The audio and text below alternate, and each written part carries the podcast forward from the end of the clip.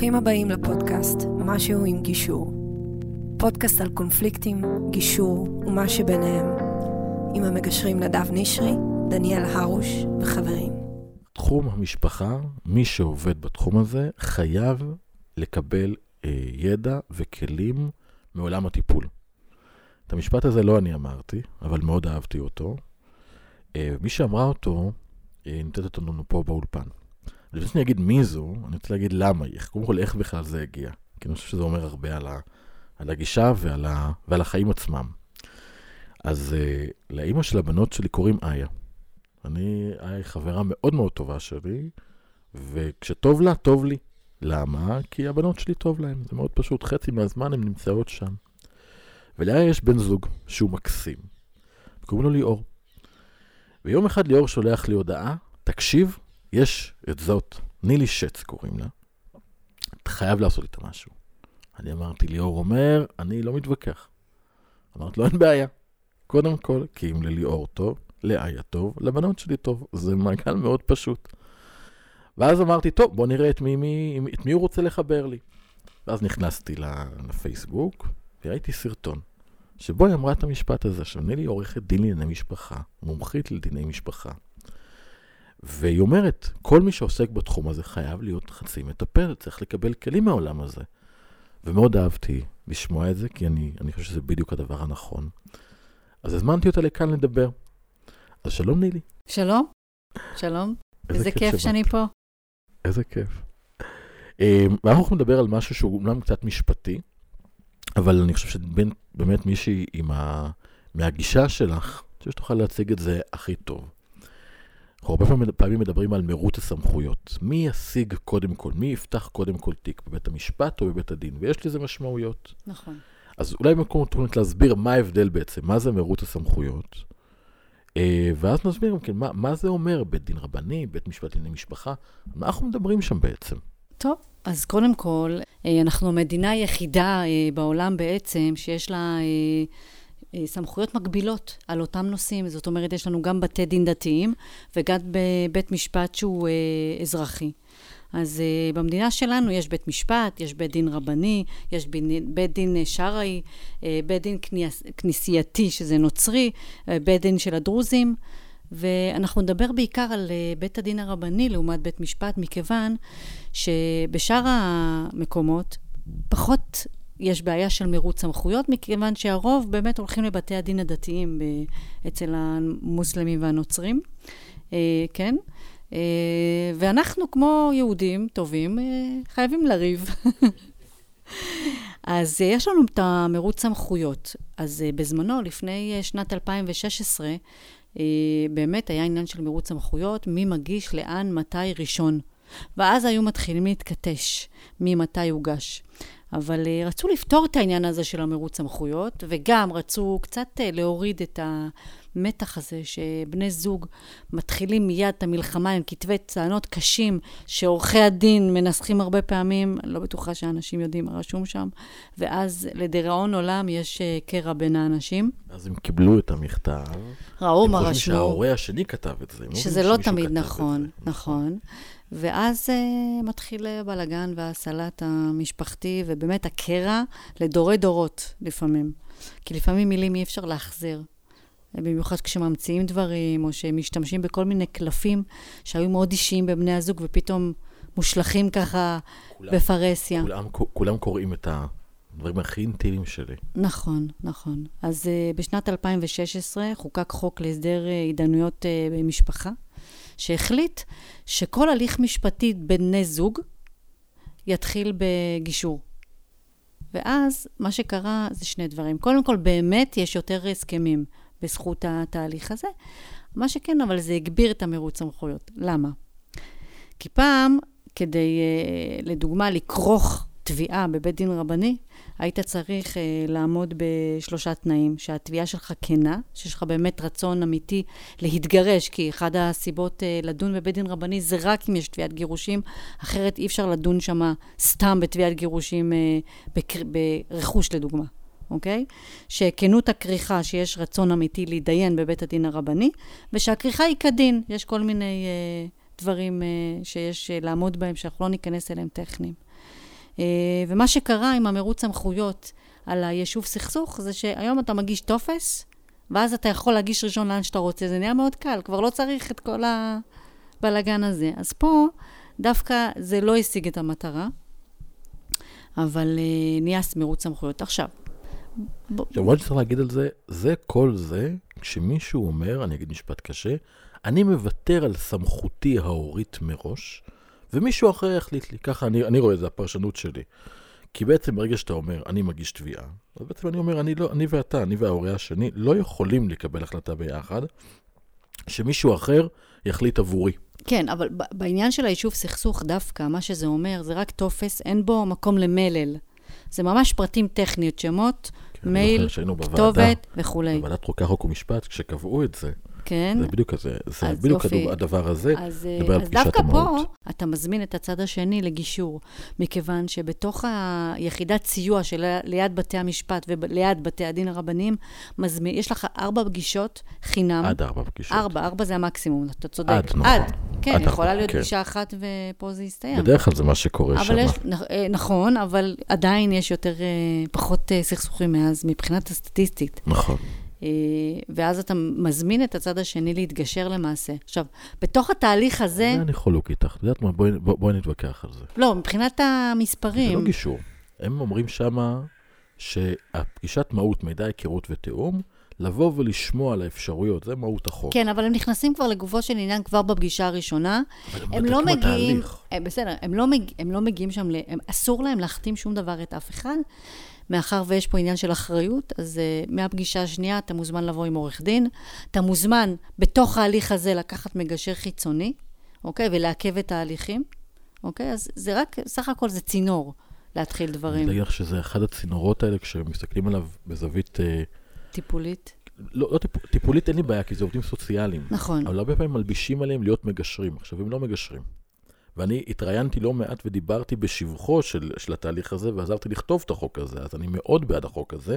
אבל אני חושב שיש משהו בפרזנטציה שלו שצריך לדייק אותו. כי זה לא הליך גישור. זה מידע, היכרות ותיאום, לעשות אינטייק. כן, אבל הרבה פעמים מגיעים לשם ונשלחים או לגישור חיצוני.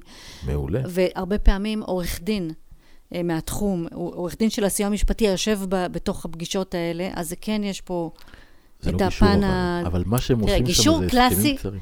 כן, אני, מסכים, או, אני לא מסכימה לא שזה קלאסי. לא גישור קלאסי. ואז הם מפספסים את התהליך. ואחד הדברים הקשורים, כי אנחנו מקבלים הרבה מאוד זוגות שבאים אחרי שעשו כזה תהליך, ויש להם הסכם, שעשו בכלל את הסיוע, ואז הלכו לעורך דין, בצד שם, מחכים שם בחוץ, עשו להם הסכם. אבל אז לא היה להם תהליך. או, זה גרוע מאוד. זה נורא. כי הרבה פעמים אה, באינסטנט הזה מפספסים המון דברים. בדיוק. וההפך, ואז מתחילים לריב על מה לא נרשם. בדיוק. ואז okay. הם אומרים לי, בוא נתחיל בתהליך, נפתח תיק, דבר ראשון. וכל לי הרבה בגישורים. פתאום יש איזה קושי, הולכים, פתחו, נגיש את הבקשה. כן. ולא מבינים שזה סיים את הגישור. זה נכון, זה נכון. אני מסכימה איתך. צעד חד צדדי שפה הוא, הוא, הוא איום ונורא. והרבה פעמים הם לא אמורים לעשות את זה, אבל נכון. גם כשיש חותמים על זה, שאם מתחילים תהליך גישור אמיתי, ואף אחד לא פותח בהליכים, ומישהו פותח, אין מה לעשות עם זה. נכון. אי אפשר לבטל. את זה. אפשר כן. למחוק אותו. אפשר להחליט שמוחקים, בדרך כלל אבל צריך להודיע, אני רוצה, תודה, מחקתי. כן, התכוונתי שאם מישהו עשה את זה בניגוד למוסכם, בית המשפט לא יבטל את זה בגלל ההסכמות של הצדדים בהליך הגישור. זאת הבעיה. כלומר, תסבירי בבקשה. תראה, יש המון משמעות למי פתח את התיק. נכון. כי אם הגישור לא מצליח, ההחלטה של אותו בן אדם ללכת ולפתוח תיק במקום X במקום Y, היא יכולה להיות מאוד מאוד קריטית. תלוי בנסיבות, אנחנו תכף נסביר את זה. נכון. כי התחלנו בזה של מה זה בעצם ההבדל בין בית המשפט לבית הדין. יש המון מיתוסים בעניין הזה. נכון. פעם חשבו, הגבר בית הדין, האישה בית משפט. נכון. אומרת והכל, כאן... ואני, ואני אגיד את המשפט ואזכיר אותו תוך כדי, זה הכל במידה ולא ההורים מחליטים. אם אנחנו אוכלים, הולכים שמישהו אחר יחליט, אז בהחלט יש משמעות האם זה בית הדין או בית המשפט. נכון. במידה ואנחנו נשארים בגישור ורוצים להחליט בעצמנו, לא משנה מי יאשר את ההסכם, לא, זה טכנית, זה, זה לא משנה, לא נכון, כי כשמאשרים הסכם, עצם האישור לא מהווה גושפנקה למי ידון אם בדיוק. יש בעיות. נכון. אלא אם כן זה רשום בהסכם עצמו, דרך נכון. אגב, צריך לראות מה רשום, הרבה פעמים אנשים לא שמים לב מה רשום, נכון. ואז זה מסנדל אותם אחר כך. נכון. עכשיו, פעם המיתוס הזה אולי היה נכון לגבי גבר אישה, אני יכולה להגיד היום באופן חד משמעי, זה לא נכון בכלל. כל מקרה לגופו. יש ממש אה, עניינים שעדיף לדון בהם פה, או, לדוף, או לדון במקום השני בבית המשפט, לגבר או אישה, זה תלוי במרקם. מה קורה, מה יש להפסיד, מה יש להרוויח בכל מקום, ומי שעורך דין הרבה מאוד שנים יודע לכוון מה עדיף לעשות. נכון. לדוגמה, ואיפה שעדיף לי, אני תמיד אגיד, כי פה אני כמגשר, איפה שעדיף, זה עדיף לי כצד. אבל אם עדיף לי כצד בפן הזה משפטי, זה אומר בהכרח שלצד השני פחות טוב להיות שם. נכון. שזה יצור הקצנה. זה תמיד, תמיד, אי אפשר... לזכור את זה. תמיד, למרות שיש מקרים שאם כל ה... כורכים את כל התיק בבית הדין הרבני, הרבה פעמים יכול להיות שבנושא אחד זה יהיה לטובתך, ובנושא השני פחות. נכון. אז צריך להחליט. דרך אגב, אפשר גם לכרוך בשני המקומות. נכון. אפשר נכון. לקחת את הנושאים שמתאימים לבית הדין בבית הדין, ואת הנושאים שמתאימים בבית משפט בבית משפט. אה, איזה דבר זה. אנשים מתנהלים בתיק בשתי ערכאות. ופה ופה, וכל פעם דיון אחר, וכל תביעה נכון, בנפרד. נכון. וואו, כמה שנים. יש חוק בינלאומי שאומר one judge, one family. בארץ זה לא מתקיים. Mm, והרבה פעמים תחשוב על זה, שבבית משפט מתנהל התיק מזונות, ובבית הדין הרבני מתנהל העניין של האחריות הורית וההסדרי שהות. והדבר הרי כרוך אחד. בשני. נכון. עכשיו, מחכים לך, יש לי תיק כזה שקיבלתי אותו גם באמצע מעורך דין אחר, וזה כבר נקבע לי שם. אז המשמורת היא בבית הדין, והמזונות בבית משפט.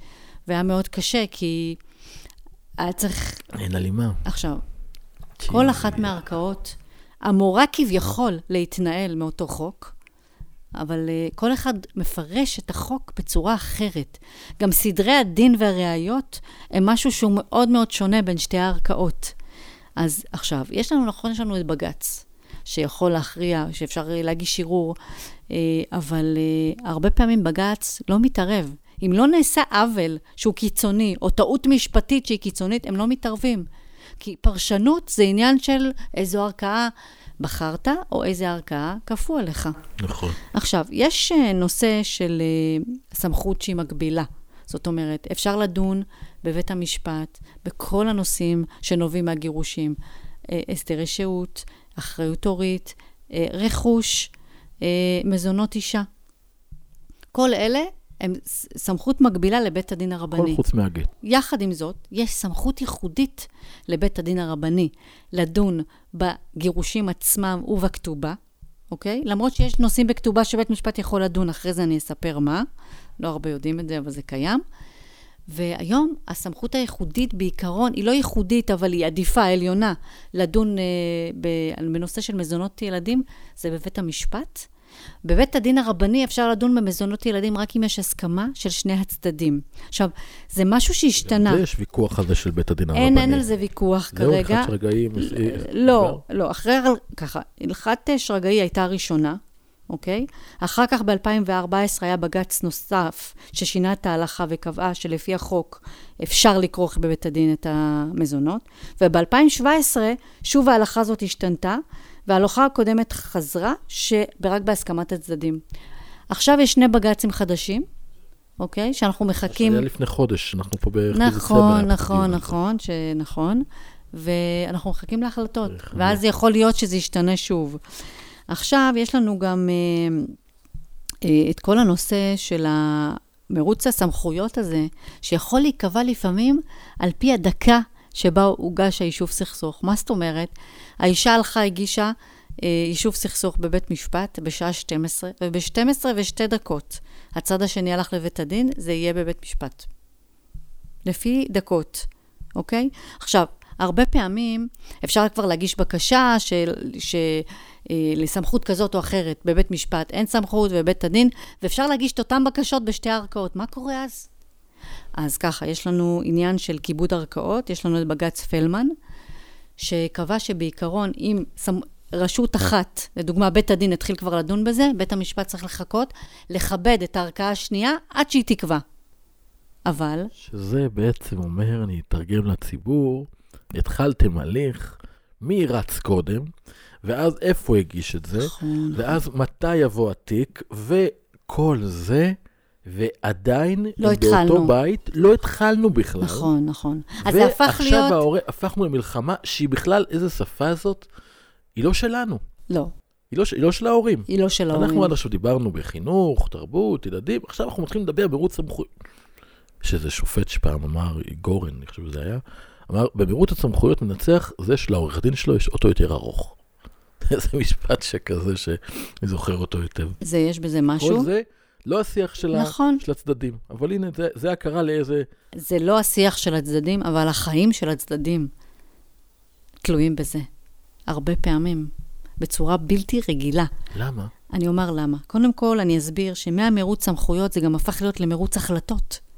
כי לא, לא מספיק איפה רצנו בסמכות. אם אמרתי קודם ששתי ערכאות צריכות לדון בזה, מי החליט הראשונה?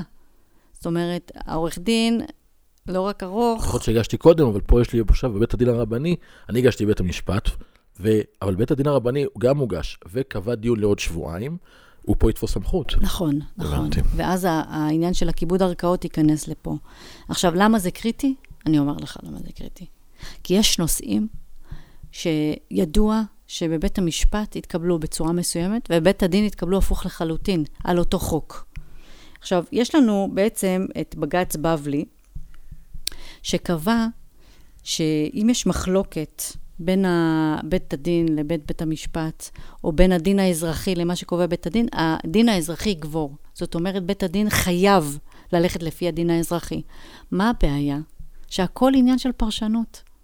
זאת אומרת, בית, בית הדין יכול לראות בעיניים שלו את אותו דבר בצורה אחרת. דרך אגב, כל שופט בכל אולם, בכל בית משפט בארץ, יכול לקחת סוגיה ולהחליט בה אחרת. לכן זה מחזיר אותי למה שאמרת מדהים. קודם. לכן אנשים שהולכים לבית משפט ומשאירים את הגורל שלהם בידי בן אדם זר, בדיוק. לא יכולים לדעת על מי זה ייפול ומה יקרה. בדיוק. איזה דבר זה. אז בוודאי שמדובר על שתי ערכאות. אני אתן לך דוגמה. קודם כל. כן. זה נורא, זה פשוט, זה, זה, זה, זה כל כך, במשבר הזה, באבלות הזו, בקושי, אתם מכניסים את עצמכם לתוך, ולא אומרים להם את זה. ולא אומרים, חבר'ה, אף אחד לא יודע, אני מעריך, אני אומר, אף אחד לא אומר את הדבר הכל כך בסיסי הזה. זה משהו שחייב להגיד בתחילת כל גישור, או בכל uh, משא ומתן. כל ייעוץ הלוואי ומישהו אומר את זה, אומר, שתדע. אני. אני יכול להעריך, מעולה. אני אומרת את זה בכל ייעוץ, ובכל הגישורים שאני עושה, uh, בתחום של דיני המשפחה, אני תמיד אומרת לצדדים שהגישור עולה איקס, אבל אם הם ילכו לבתי משפט, זה יעלה להם נפשית, כלכלית, פיזית, כל המרחבים שלהם, חד משמעית. גם אם הם ינצחו אחר כך, הם יפסידו הרבה. חד משמעית. כי התהליך הזה גוזל שעות שינה. ומכניס אנשים לדיכאון הרבה פעמים. נכון. והלחץ לפני הדיונים, והגועל שיוצא בדיונים האלה. והרבה פעמים העורכי דין עושים דברים שהלקוחות שלהם לא בטוח מודעים לזה. נכון. Uh, עכשיו, יש הרבה עורכי דין שגם משתמשים בזה. מכירים. שמפריעים לגישור, שמפריעים לצדדים להסתדר בגלל אה, כל מיני אינטרסים כלכליים שלהם, וזה גם קיים, לצערי הרב, זה ממש כאב לב. כי אני רואה לנגד עיניי תמיד בכל תיק את הילדים. הילדים הם דבר ראשון טובתם, אוקיי? ואני מסבירה, אני מסבירה ללקוח, הרבה פעמים שאני מקבלת כתבי טענות של צד שני, והם קשים, אני אומרת ללקוח שלי, זה לא, לא, זה לא הגרוש שלך, זה לא הבן זוג שלך. אל תקראו את זה בכלל. זה העורך דין שלהם. אל תיקחו את זה קשה, כדי שזה לא יפגע אחר כך. כי מי שצריך להישאר בסופו של דבר עם ה... שזו טקטיקה ידועה, לכתוב על משמצות מאוד גדולות, כדי לערער את הצד השני, כי אם אני מערער אותו, ופה זאת אומרת החשיבות של העורך דין בצד המגיב. כי אם העורך דין בצד של המגיב, הוא מבין את זה, אז הוא אומר לו, בוא תרגיע, אז הוא, אז הוא יעזור, ואז הצד השני יראה, אין פה, אין, יש התקפה, אני יכול להתעלם ממנה. אבל אם פה, הצד העורך דין המייצג שם, יגיד, אוקיי, הוא הגיב ככה, בוא נגיב לו עוד יותר חזק, שם הם יאבדו שליטה. אה, טוב, אז ככה, אז כעורכת דין, אה, אני אומר לך שלפעמים אין ברירה. לפעמים כשצד אה, שני מנוהל על ידי עורך דין, שמוביל למדרון חלקלק את הצד השני, ואתה לא יכול לעצור את זה, כי העורך דין יש לו אינטרסים משלו, ואנחנו רואים את זה, אני רואה את זה. אני מזהה עורך דין שעושה דברים רק כדי להגיע לתיק עיקרי, ו... ולא עוצר את זה, ולפעמים אין לך שום ברירה. אז אתה חייב להיגרר לזה במקצועיות. אבל היום יש לנו בעיה קשה, יש בעיה קשה. אני הייתי רוצה להקים ועדה בלשכת עורכי הדין, שיש לה תנאי סף להתקבל להיות עורך דין לענייני משפחה. הלוואי. אמרתי, סיפרתי לך קודם שיש לנו את אה, שופט בדימוס יעקב כהן. אה, אה, קודם כל, הוא היה שופט מדהים. הוא היה עושה גישור בכל דיון ש, שקיים, הוא היה לוקח את הצדדים, לא נותן להם לצאת מהעולם ארבע שעות, ואפילו בדיונים של צווי הגנה, אחד נגד השני, היה מוציא אותם עם הסכם. אה, והוא אמר, אה, באיזשהו פודקאסט ששמעתי, שהוא מדבר בו, שלדעתו גם שופטים לענייני משפחה וגם עורכי דין לענייני משפחה צריכים להיות חצי פסיכולוגים, או חצי מטפלים, או לפחות לבוא מהרקע. או לפחות להכיר את זה. להכיר את זה, או, או אפילו... תדע, תעברו את ההכשרה. אתה יודע מה? אתה יודע מה? תקבלו מינוי, תהיה ועדת אתיקה. מה שקורה היום זה להיות פשוט... מספיק, גם להיות מספיק אה, ראוי אה, לתחום הזה, כדי אפילו לדעת להמליץ למישהו ללכת לטיפול. נכון. גם זה, גם זה יכול להציל אנשים. חד משמעית. אני רואה עורכי דין שאומרים, אל תלכו לטיפול. שזה פש, זה פשע איום ונורא. כי זה מנוגד לאינטרסים שלהם, כי ככל שהתיק יותר גדול, יש אחוזים יותר גבוהים. או נכון. אם זה, כן, נג... אם, אם זה נגמר במ... כן, על, על, על, כי החובה המקצועית, שמישהו תוקף אותי, אז אני צריך גם לתקוף בחזרה ולהגיב. אני מבין את זה משפטית. אין לי ברירה, מה אני יכולה לעשות? אבל פה אני מצפה מהלקוח, והפודקאסט הזה מאזין לנו, הציבור, רגע, רגע, אני יכול לנהל את המהלך הזה, ואני הלקוח, אני הצד, בסוף אני מנהל את התהליך, לא, העורך דין הוא יועץ, הוא פועל בשמי. אז אני יכול לפעול במקום אחד שבו אני מגיב בתוקפנות, זה נקרא, ב- ב- בניהול משא ומתן זה נקרא מידה כנגד מידה. טקטיקה מעולה, טקטיקה מעולה, אחרי זה אורפרט אקסלורד קיבל על זה נובל, למדומני. אני חושב שהוא קיבל על זה נובל. זה אומר, אני על כל התקפה קשה, אני מגיב בהתקפה קשה. על כל התח... על חיבוק טוב, אני מגיב בחיבוק טוב. נכון? אבל אני צריך להגיד את זה. אתה יודע, יופי בטקטיקה הזו, אני אומר לך, תקשיב טוב, אתה עכשיו תוקף אותי, אני מחויב לתקוף גם כן במקום הזה. לא תתקוף, לא תקבל התקפה בחזרה, אבל באותה מידה. אני לא מעלה להבות, אני נשאר באותו גובה. אבל במקביל, שלחת לי תמונה של הילדים שלנו, תקבל שתי תמונות.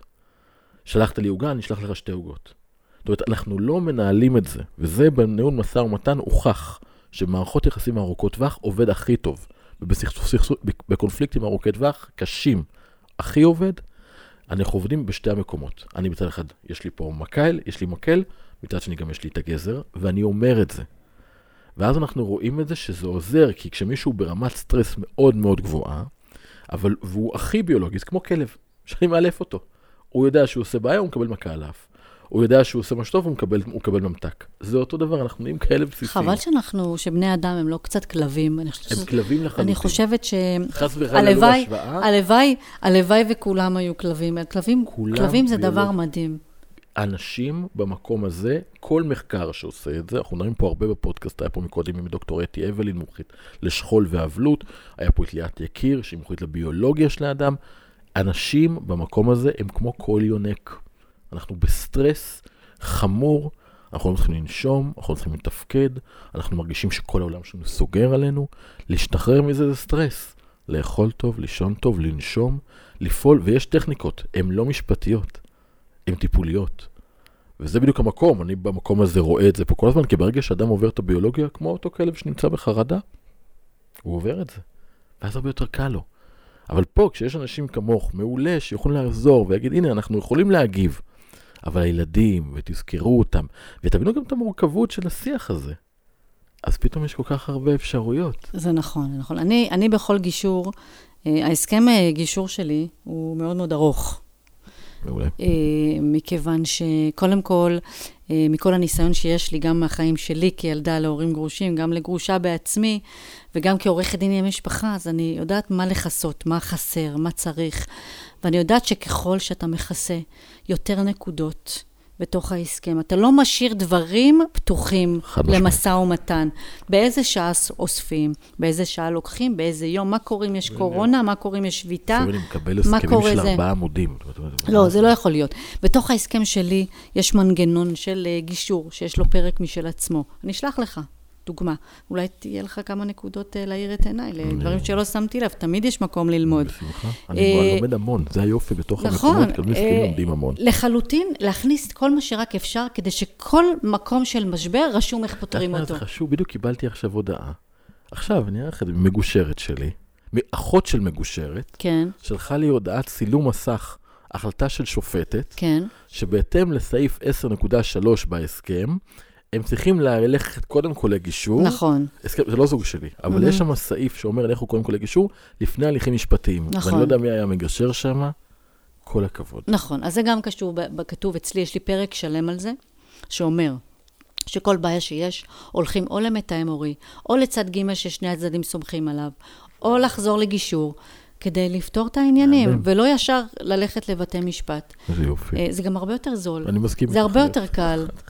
מכל הסיבות. אוקיי, אבל אנחנו במירוץ סמכויות. אבל רגע, אבל במקרה הזה של הזוג, אה, הרבה פעמים אני אומרת להם, תמיד אומרים לי, מה יקרה אם הוא לא יסכים להחליף איתי שבת? הוא לא יסכים. אז אמרתי, הוא לא יסכים, אז פעם הבאה אתה לא תסכים לו. בדיוק, זה בומרנג. ואז, ואז זה לא שווה. אז שווה לך להיות טוב, שיהיו טוב, טובים אליך. כי יש דבר, עכשיו, אני מסבירה להם, זה כמו בגן. שכל ההסכמים, כל ההסכם, כל מה שרשום, יש המון דברים שאי אפשר לאכוף אותם בבית משפט. נכון. כבוד הדדי, אי אפשר לאכוף. זה ש... ש... כשהילדים אצלך, שתהיה טוב אליהם, שלא תדבר סרה על ההורה השני, לך, לך, לך באמת תאכוף את זה. זה לא משהו נכון. שאפשר לאכוף, אבל עדיין כשאתה חותם על משהו, אז אולי זה... זה חשוב התהליך. זה כי מכוון אותך. כשאנחנו מדברים בתהליך, ואנחנו אומרים איזה תקשורת היינו רוצים, ואז אנחנו אומרים, אנחנו היינו רוצים שיהיה כבוד, אז יש לזה משמעות. בגלל זה אני, התהליך הוא, הוא, הוא העיקר. לדע- דעתי, ההסכם הוא, הוא הפחות, אבל אנחנו עכשיו אומרים, הנה, יש פה בשיח המשפטי, בתוך כל השיח היפה הזה, פתאום יש פה עכשיו, לא הצלחנו, אנחנו מפחדים, יאללה, לקחנו עורכי דין, שיח משפטי, מירוץ סמכויות. עכשיו אמרנו, יש פה הבדל בין בית הדין לבית המשפט. כן, אז ככה. אז קודם כל אמרנו קודם שהגישה של בית הדין והגישה של בתי המשפט לדברים מסוימים היא די שונה. אה, זה, זה עולם אחר. גם אני, כשאני מופיעה בבית הדין, אני נילי של בית הדין. וכשאני מופיעה בבית משפט, אני נילי של בית משפט. אני, מכ... אני מכוון את עצמי לפי הערכאה ולפי השופט שנבחר לי, כי גם שופט יכול להיות דתי, לא דתי, שמאלני, ימני, ויש להם שיטות אחרות, ואז ואנחנו לא יודעים הסגנון... מי השופט שאנחנו מגישים את התיק. ברגע שאתה פותח יישוב סכסוך, כבר נקבע לך מי. השופט. אבל לפני זה, אני לא יודע. אני לא יודע, אבל ברגע וואו, שנקבע, כמה סיכון. כן, זה נכון, אבל ברגע שנקבע שופט, אז אני פחות או יותר יודעת, אני מתאימה את עצמי לשופט. אני יודעת, אני קוראת את הקורות חיים שלהם, יש את זה בכל אתר אינטרנט, גם אם זה שופטים שעוד לא נתקלתי בהם, כי יש כמויות של שופטים, אז uh, הרבה פעמים אני נופלת אותו לאותו שופט, כבר הוא מכיר אותי, אני מכירה אותו, יודעת מה הוא אוהב, מה הוא לא אוהב, קצר, לא קצר, אבל הרבה עורכי דין לא יודעים לעשות את ההכנה הזאת. אה, יש לי איזה הערכה, טוב, אני... ויש שופטים שאוהבים יותר נשים, יותר גברים. יש, יש, זה קיים. הם בני אדם. זאת הבעיה שהם בני אדם. זה בעיה קשה שהם בני אדם. משפט זה... זה- אני אומר לך למה. כי הם עוברים, כי אנחנו אנשים. נכון, זה אנחנו- הגיוני, אבל זה- את שמה זרקור. לילה. קודם, השופט הזה רב עם אשתו, ו... והוא לא עשה איתה אהבה, והוא נורא מתוסכל מזה. ואז הוא בא למחרת, ורואה אישה שבגדה בבעלה, והוא מחליט, אתה יודע, אנחנו אנשים הורמונליים, ההורמונים אה, יכולים, נכון, יכולים... נכון. ומי שנמצא בסטרס הזה ולא יודע לעבוד עם עצמו, ושופטים נמצאים כל הזמן בסטרס, ותחת זכוכית מגדלת, ותוקפים אותם, הם רק בני אדם. אבל זאת הבעיה. נכון. זה לא מחשב. הנה, הייתה לא כתבה מחשב. היום שיש עורך דין אה, ראשון שהוא רובוט בארצות הברית, שייצג נאשם. באמת. כן. טוב, זה העולם, אנחנו יודעים זה את זה. לא. לנו את ChatGPT, זה כן, בדרך לשם. כן, אבל זה לא יקרה פה. זה קורה. זה לא... זה לא, בארץ המחקר. זה לא יקרה שיהיה עורכי דין רובוטים. בוא, גם בארץ זה הולך לקרות. אה, לא יודעת. זה כל מחקר שיש, תחום עריכת הדין, הוא ב- זה העשור- זה העשור האחרון. אה, קצת קשה לדון בבית משפט ולה- ו- ולייצג. לא, הבינה המלאכות, היא לא- היא לא יכולה לעמוד בסטנדרטים האלה. אוי, זה כל מחקר שיש פה, אנחנו נדבר על זה, אבל אני מדבר הרבה עם אנשי המדע והטיפול, זה, זה לשם לגמרי. כן. טוב, אז בכל מקרה, אני אתן לך דוגמה, בסדר? הרבה מאוד עורכי דין, דרך אגב, לא יודעים, לא מבינים בהלכות כמו שצריך. באים לבית הדין, לא מדברים את השפה של בית הדין. אה, אני עברתי הכשרה אצל דיין במשך שנתיים, וואו, כן, אני מכירה את כל ההלכות זה מעניין. לבוריין, כן. זה מ- מעניין. זה זה מרתק. ממש מרתק. נכון, זה אחד הדברים הכי מרתקים שעשיתי בחיים. בכל וואו. הלימודים שעשיתי, ועשיתי לא מעט, תואר ראשון, שני, 5,000 השתלמויות, זה היה הדבר הכי מדהים שחוויתי. אה, ואתה מדבר בשפה אחרת. אתן לך דוגמה הכי פשוטה שיש. נושא של מוניטין, אוקיי? בית משפט, אפשר לתבוע מוניטין מבן זוג השני. הוא רופא, יש לו שבע מרפאות, שאת כל המרפאות הוא פתח אחרי הנישואים. ברור שאנשים לא מבינים שהקמה של בית זה, זה עסק בפני עצמו, וזה משהו שגדלת איתו. זאת אומרת, גם בזכות זה שהבן זוג השני היה יותר עסוק בילדים, יכולת לא להיות בבית, יכולת להתפתח וכולי. בית משפט, מוניטין, בית הדין, אין מוניטין. אי אפשר לתבוע מוניטין. אז ברגע שאתה מייצג לקוח, ואתה כורך את התביעה שלו בבית משפט, כשיש לו מוניטין, גמרת לו על העסק, כי הוא יצטרך לתת אותו לצד השני. סתם דוגמה. או שאנחנו מדברים מצד שני, הכסף בסוף ילך לילדים, אז פגעתי גם בהם. אבל מצד שני, אם אני יכול לדבר איתו בזה בתוך הגישור, אני יכול לדבר על תנאי תשלום. אני יכול לדבר על הרבה מאוד אפשרויות. אחרי, ברגע שלקחתי בתוך הבחירה הזו, היא בהכרח בחירה רעה. אה, בסדר. אבל זה המגשר אומר אבל. אבל אני, כעורכת דין, אני רואה. אני צריכה לראות מה האינטרסים שלך, ולשרת אותם. איזה נורא זה. זה מאוד נורא. שטובת הלקוח היא לא טובת המשפחה שלו. לא תמיד, לא תמיד. אבל זה צריך להיות אבל תמיד. אנחנו מדברים על כסף. וזה נורא. מה כי לעשות? ברגע שאני אומר, נותן ייצוג שכזה, ואני אומר, ו- וזה חייב ששני עורכי הדין משני הצדדים יגידו את זה. אבל אם אני רואה אותך רק כצד, ואני מנתק את השיקולים, ואני רק רואה את השיקול הכלכלי, בלי השיקול של מהי טובת המשפחה שלך, אז אני בהכרח, אז יכול להיות שתרוויח את הכסף. אבל איזה קשר יהיה לך עם ההורה השני ועם הילדים שלך? בסדר, זה תלוי גם בשאר הדברים, מה יש ומה אין. זאת נכון. אומרת, תלוי בעוגה שיש. לפעמים העוגה מספיקה, ולפעמים מגיעים גם, תוך כדי הדיונים כבר מגיעים לכל מיני הסכמות. אבל uh, יש עוד עניינים. בבית הדין יש עניינים של החזר מתנות, שהיו לפני הנישואים, במקרה שלדוגמה, בן זוג אחד בגד בשני. הרי בגידה, יש בג"ץ בוגדת, שקבע במפורש שמי שבוגד, הזכויות ה... נשמרות. נשמרות, זה אותו דבר. ובצדק, דרך נכון, אגב, זה לא עבירה. פלילית נכון. לבגוד, ומי שעושה את זה, אז יש לו השלכות אחרות.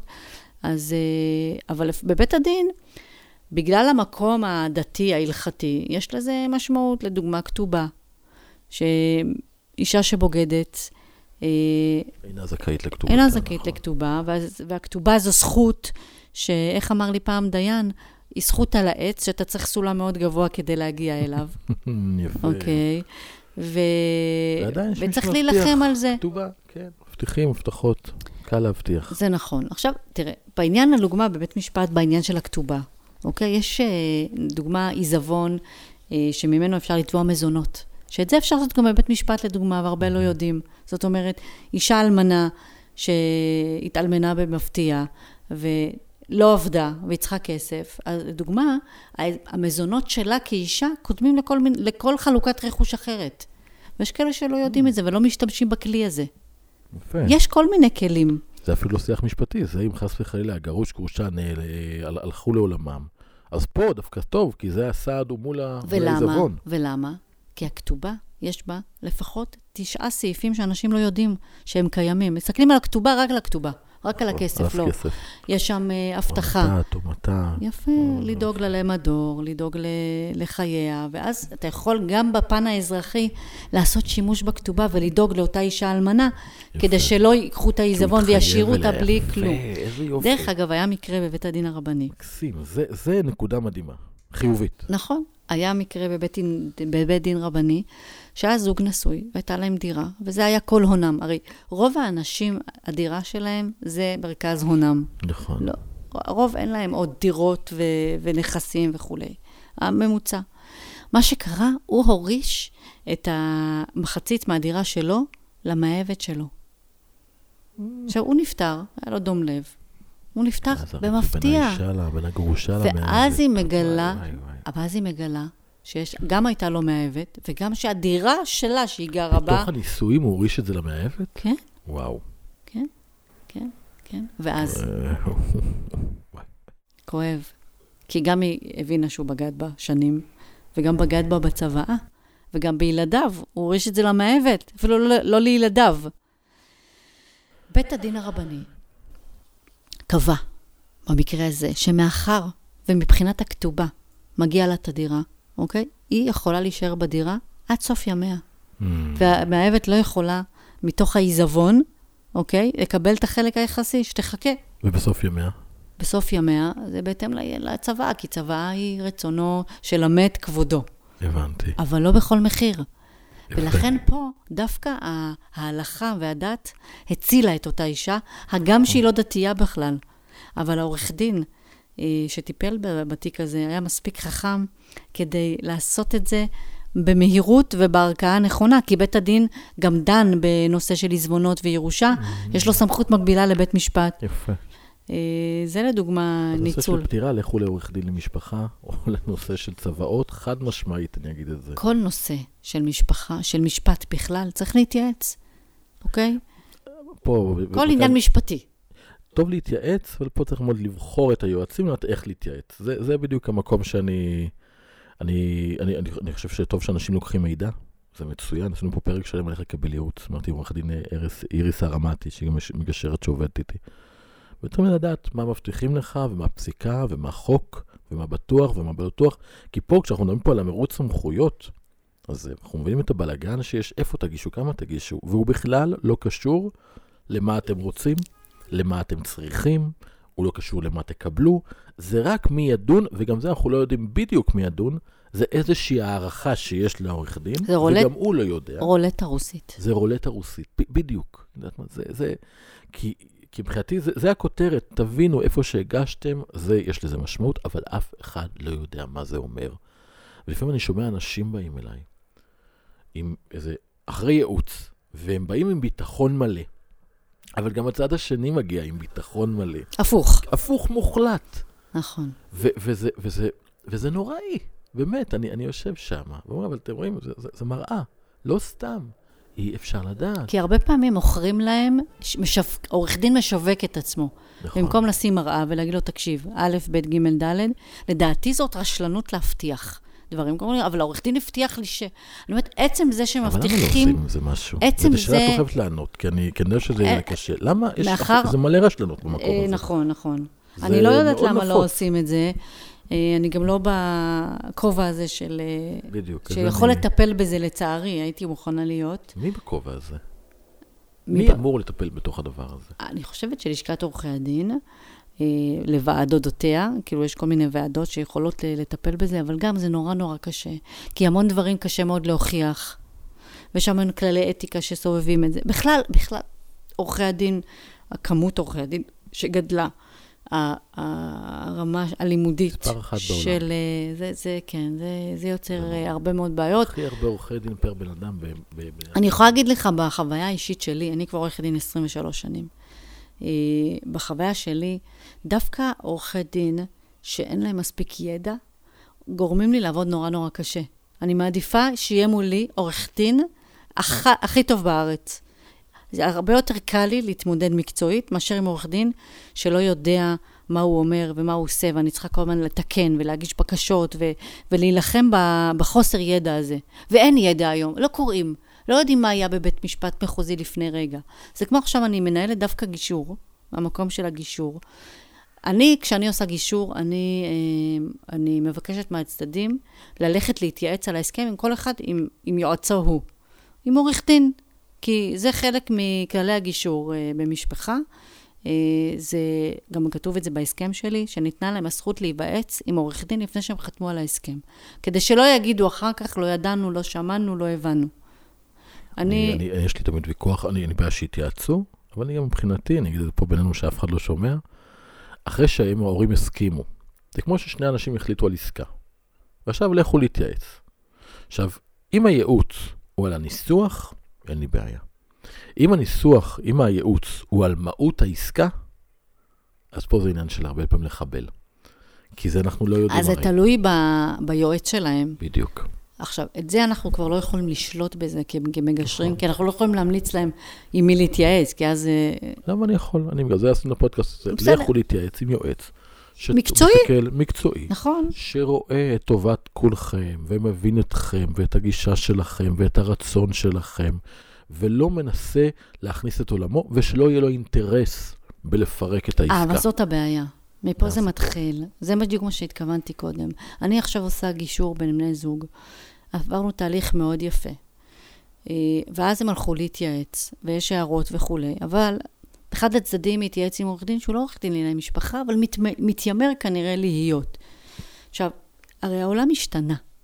2017 היה לנו את בע"מ 919 על 15, ששינה את עולם המזונות, וקבע שאם המשמורת היא הדדית, זאת אומרת, כבר לא משמורת, זה אחריות הורית, היא הדדית, מזוני שהות שווים. ושני הצדדים מרוויחים פחות או יותר אותו דבר, אין מזונות. אבל אם יש פער, אז מאזנים את הפער. וכמה פער וכמה יופי, זמן. אז הפער היה קטן, קבענו 300 שקלים לילד, שלושה ילדים. הוא מתקשר, אומר לי, מה זה המזונות המגוחכים זה האלה? מתחת למינימום, זה, אני שומע. זה לא שמעתי דבר כזה? אז אני אומרת לו, עם כל הכבוד, כנראה שאתה לא עוסק בתחום. נכון. אני, אני לא, מה, פת, מה פתאום? אני כן יודע? מה פ... עכשיו, בוא עכשיו, אני צריכה גם להתמודד עם, אה, עם, אה, עם, עם עורך דין של צד בתוך הגישור. מבטיח הבטחות. אני אספר לך סוד, וזה הלוואי והייתי יכול להגיד את זה אז. היה לי מקרה שהעורך דין התחיל להבטיח הבטחות, ואז הם חזרו, והיה פגישה, והתקשרו אליי שני עורכי הדין. אמרו לי, תקשיב, היה וריב על 500 שקל לפה לשם. הוא אמר לי, תקשיב. העורך דין שלו אומר, תקשיב, אני יודע שההסכם שלך הוא הדבר. שהוא מה? שהוא הדבר, זה, זה ההסכמה, אבל אני הבטחתי, תעזור לי לרדת מהעץ. ואז התקשרה עורכת הדין שלה. אומרת, תקשיב, אני מבינה, אבל אם אני, כל אחד לקח שם את זה 30 אלף שקל. אבל תעזור לי גם לרדת מהעץ, כי הבטחתי גם לה. ואני אמרתי להם, סגרתם אותי, אין לי איך, כי עכשיו כל הסיפור זה עורכי דין, אז הם הלכו לבית משפט, שנה וחצי אחרי זה התקשרה לאישה. אומרת לי, אל תשאל מה קרה. אישרו את ההסכם, התגרשנו, ואל תשאל מה קרה. זה ההסכם שלך. פחות 150 אלף שקל. זה היה נורא. זה בדיוק מה שאני אומרת להם היום. אני אומרת להם, תקשיבו, הוויכוח שלכם הוא על אגו. אתם לא תחתמו, אתם תחתמו על אותו הסכם עוד שנה עם 100-150 אלף שקל, פחות כל אחד מכם. נכון. זה בדיוק מה שיקרה. זה לא קגו, זה גם הישרדות. זה החשש, הפער, זה, זה טיפול. זה, זה- המקום הטיפולי. זה נכון, זה זה נכון. ההישרדות, זה, זה נכון. ההגדרה שלי, זה איך אני אחיה בחרדה קיומית ו- בשלב הזה. ואתה יודע ששני יהודים עושים אהבה ברחוב, אז אה, תמיד יהיה מישהו יבוא ויגיד להם שהם לא עושים את זה כמו שצריך. אז פה, במדינת ישראל, אוקיי, זה. כן. אז יש את ההורים נכון. של הצדדים. אה, בדיוק עשיתי בפרק עכשיו עם נוגה, שבאנו ואמרנו איך פשוט לערב אותם בתוך תהליך. אני אוהב זה שסבא וסבתא באים לגישור. אז אני לא אוהבת. אה, אצלי זה לא מקובל. אה, כן, לא אני מקובל. מוצא בהם עכשיו, הם אוקיי. מציעים לי סבא וסבתא, כשרותמים אותם, מצילים לי הרבה תהליכים. ואז, ואז מה שקרה לי עכשיו זה שהאישה רוצה לחתום, ההורים שלה לא מסכימים, היא בת 45. כן. כי הם ימנו את זה. והיא אומרת לי, היא אומרת לי, תקשיבי, אני לא יודעת מה לעשות, אני בין הפטיש לסדן. עכשיו. תיקח את האישה הזאת, הבעל שלה נוטש אותה. ההורים שלה מאיימים עליה שאם היא תחתום הם ינטשו אותה. שתבוא. היא במצב קשה. אז אני אומרת לבעל, תקשיב, אתה חייב להבין אותה. היא, היא מסכנה, היא נמצאת בתהום. היא מרגישה שכולם עוזבים אותה. תן לזה את הזמן. יפה, אז זמן זה חשוב. אז אני לא יודעת מה יקרה עכשיו עם בסוף. כל השיח של המזונות, ואני חושב שזה לא הפרק שלנו, אבל שהיום יצא תזכיר החוק למדיני מזונות, אחריות כלכלית של הורים על ילדיהם. שבכלל הופך את הכל הרי. תפוזים ותפוחים הם, משווים שם. וזה, הכיוון, אני מעריך פה. זה יצא לפני, ה- לפני שנבחרה הממשלה הנוכחית, אבל זה משרד המשפטים. ואני, מהיכרותי עם השר המשפטים הנוכחי והאגף שם, הם ילכו לקדם את הדבר הזה, כי לעשות שם חוק במזונות, זה בכלל הולך להוריד את הסכומים. לשנות את הכל. גם עכשיו הסכומים ירדו, אמרתי, לאפס, הם כשמדובר... מתמחרים שם כמדומני ילד ב-800 שקל לחודש.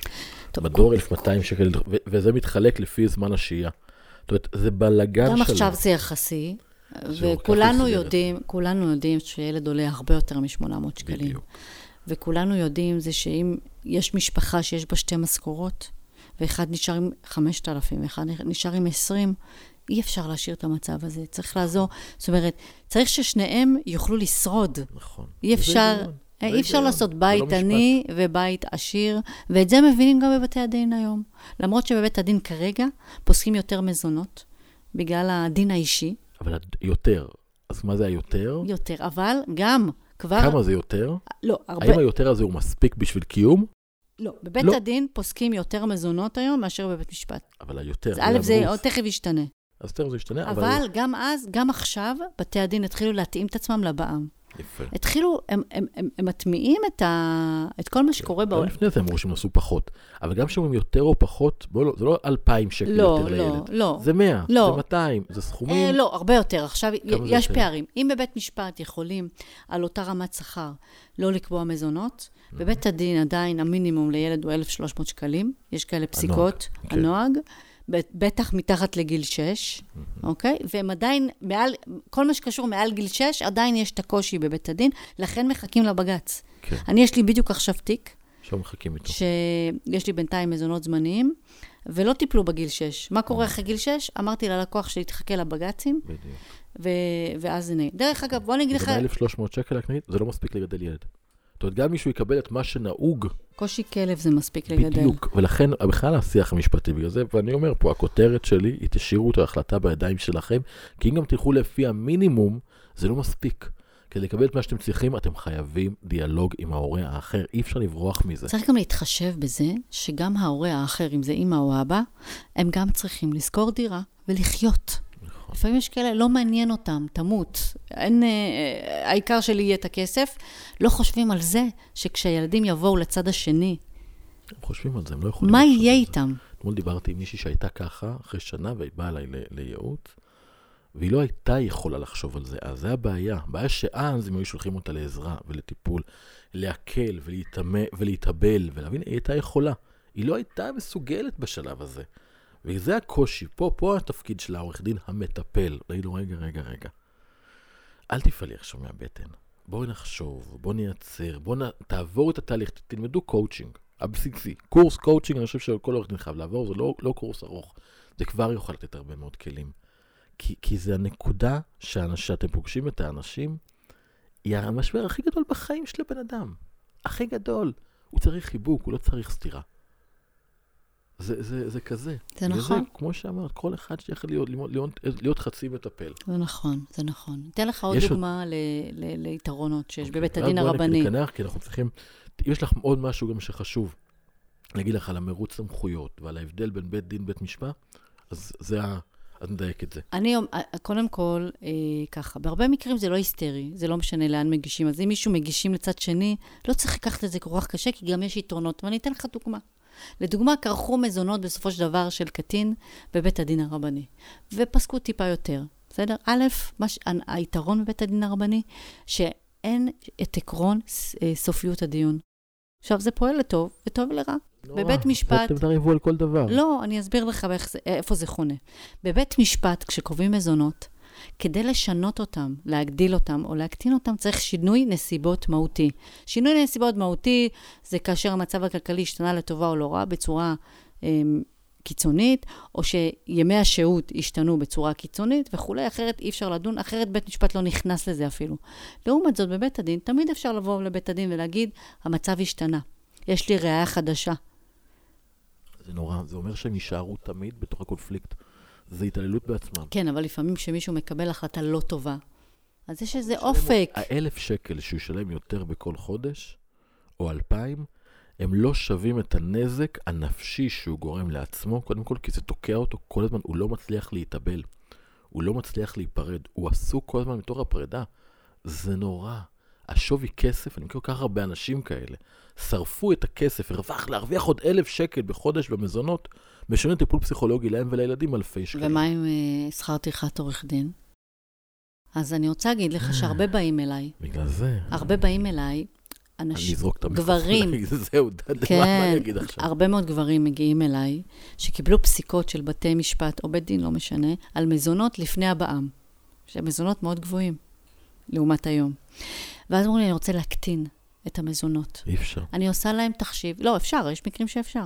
קיצון, קיצון, קיצון. אבל, אבל אני עושה להם תחשיב. ואני אומרת להם, כמה? יעלה. השכר טרחה לעומת הדלתא של מה שנשאר להם, תלוי בני. כמה ילדים. אני. אומרת להם, לא שווה לכם. והם נכון. בשוק ממני. אומרים לא. יכול להיות שאת כאילו, שאת אומרת כל לנו את זה. הכבוד לך. כי, טוב, כי, שם טוב משמן טוב. חד משמעית. משמעית. וגם, יש שם ילדים. עדיף שאת הכסף שיזרוק על הילדים שלו, מאשר אה, בהליכים משפטיים אה, נכון. מיותרים. נכון. ולכן אה, אין פה עניין. לכן, אני אחזור למרוץ סמכויות, אם אתה רוצה שאני אסכם. אז אני אומר שברגע שכבר מגיעים לצומת הזה, שצריך לבחור איזה, איזה סמכות, צריך קודם כל ללכת לעורך דין שיודעים בוודאות שיש, שהוא מוכשר מספיק בתחום הזה, שיש לו ניסיון. אני ממליצה מפה לאוזן תמיד חד להגיע. משמעית. לא בשום לאוזן, דרך אחרת. לא בשום דרך אחרת. אני אגיד, בשום פה אני. אגיד לתוך הדבר הזה. זמן, מי שוותיק מאוד ושקט, לא מי שצועק זה לא הסיפור. ותיק, שקט, שעובד הרבה, ופה לאוזן, זה, זה ככה אני הייתי בוחר זה אותו. נכון, זה נכון, זה דבר ראשון. ועורך דין כזה, שהוא מספיק מיומן ויש לו מספיק ידע, ידע לאן לכוון ואיך לכוון כדי למקסם את העניין. עכשיו, הרבה פעמים אנחנו לא מדברים פה רק על כסף. לפעמים אנשים מאבדים זכויות הוריות בסיסיות, כי הצד השני סוג של מפלצת. ואני אני רואה בתפקיד שלי, אני מצילה אנשים, אני מצילה הורים. ואת הקשר שבין הורים לילדים, כל מה שקשור בניכור הורי, שזה נושא מאוד קרוב לליבי. פה פרק עם ענבל קביסון בראון, שהיא המומחית בארץ לנושא הזה. נכון, עשתה פה ממש מדריך להורה המנוכר.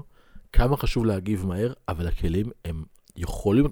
נכון. השופט צריך להכיר ולפעול, אבל זה טיפולי, נכון, וחייב לרתום שם מעטפת שלמה, עורכת הדין שם חייב לרתום נכון, מעטפת שלמה נכון. לטובת המשפחה נכון. עכשיו. אז אם אתה עורך דין שאין לו זמן, ואתה מעכב את הדברים האלה, זה שמיים וארץ. אפשר לאבד קשר בין הורה לילד, נכון, אם אתה לא פועל מהר, מהר ו- ו- ו- ולא עוצר. נכון. להגיש את הבקשות, לדרוש את הקשר, מכיוון שילד כבר בן 15, ברגע שהוא שונא, במרכאות, ההורה השני, בגלל מי שגורם לו, זהו, זה, זה for good. נכון.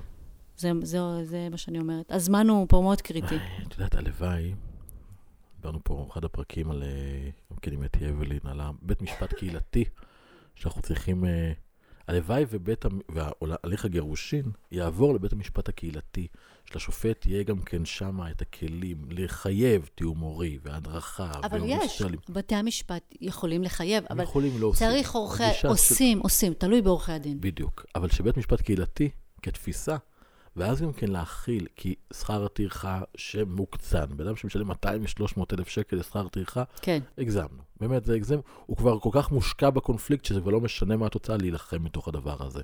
זה צריך להחזיר את השפיות לתחום הזה. יש חשיבות גדולה, בטח עם המורכבות המשפטית שיש כאן, אין ספק. כן. ואני אגיד, לא כל תיק מתחיל, מצליח בגישור, ולא כל תיק הוא מתאים לגישור. יש מקומות שבהם טוב שיש עורך דין ישר, מקצועי, עם ניסיון, שילווה ויעזור, עם כל המורכבות הזו. נכון. אבל הוא חייב להיות מאנץ'. חייב להיות בן אדם. אבל זה קשה, כי הרבה, יש הרבה שלא. ו... אבל אני, אני אייעץ לאנשים, גם כשאתם מגישים כתבי טענות, תבקשו מעורך הדין לראות כל דבר לפני שזה מוגש. תקראו, תראו אם יש שם משהו שהוא לא נכון, שהוא פוגע. ינהל שיחה.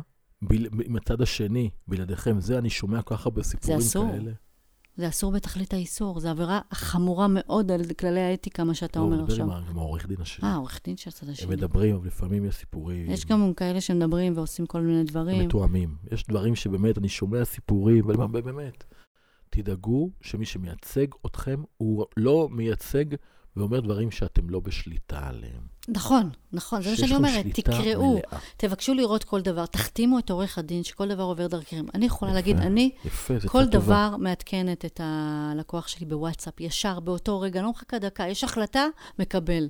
מגישה משהו, שולחת, מערבת.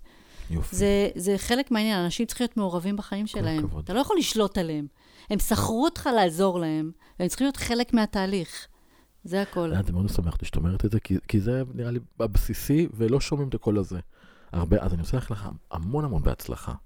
ושהעשה. הזה שלך, והאמירה, והעשייה הזאת באמת יגיע לאנשים, כי באמת, אנחנו חיים בתקופה מאוד קשה בתחום הזה, ואני חושב שבדיוק הגישה הזו זה מה שאנחנו צריכים. אז אני מאחל המון המון בהצלחה. ותודה רבה שבאת, תודה לך שהזמנת אותי. מכל הלב. והנה ליאור, הנה אתה, אם אתה שומע, אז תדע בשבילך, מקדיש לך את הפרק הזה, הוא באמת פרק חשוב מאוד. תודה גם ממני. אמ, ו... ותודה רבה לשרון, שרון קניאל, שפה עושה לנו פה את כל הטכנולוגיה והמורכבות, אה, שבלעדיה אנחנו לא היינו יכולים. אה, ותודה לכם שהאזנתם.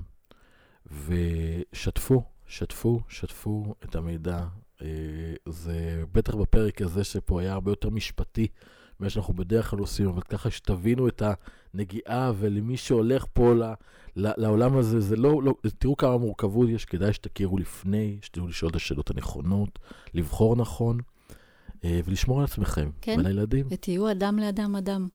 זהו, אני אין לי מה להוסיף על זה, נקודה. אדם לאדם אדם. תודה רבה. להתראות. להתראות.